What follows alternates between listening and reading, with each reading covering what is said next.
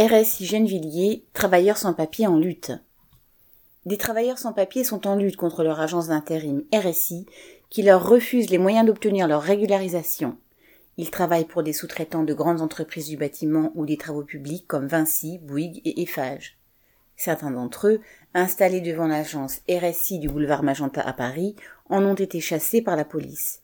Ils sont depuis plus de deux semaines devant l'agence de Gennevilliers dans les Hauts-de-Seine avec l'appui de militants. Outre les justificatifs qui leur sont refusés, ils dénoncent les heures non payées, le manque d'équipement de sécurité, des primes dues mais jamais versées. Ouvrez les guillemets. Dès que tu arrives sur le chantier, le chef, il sait si tu es sans papier ou non. Fermez les guillemets, disent-ils. Comme tous les sans-papiers, les travailleurs de R S I doivent être immédiatement régularisés. Correspondant Hello.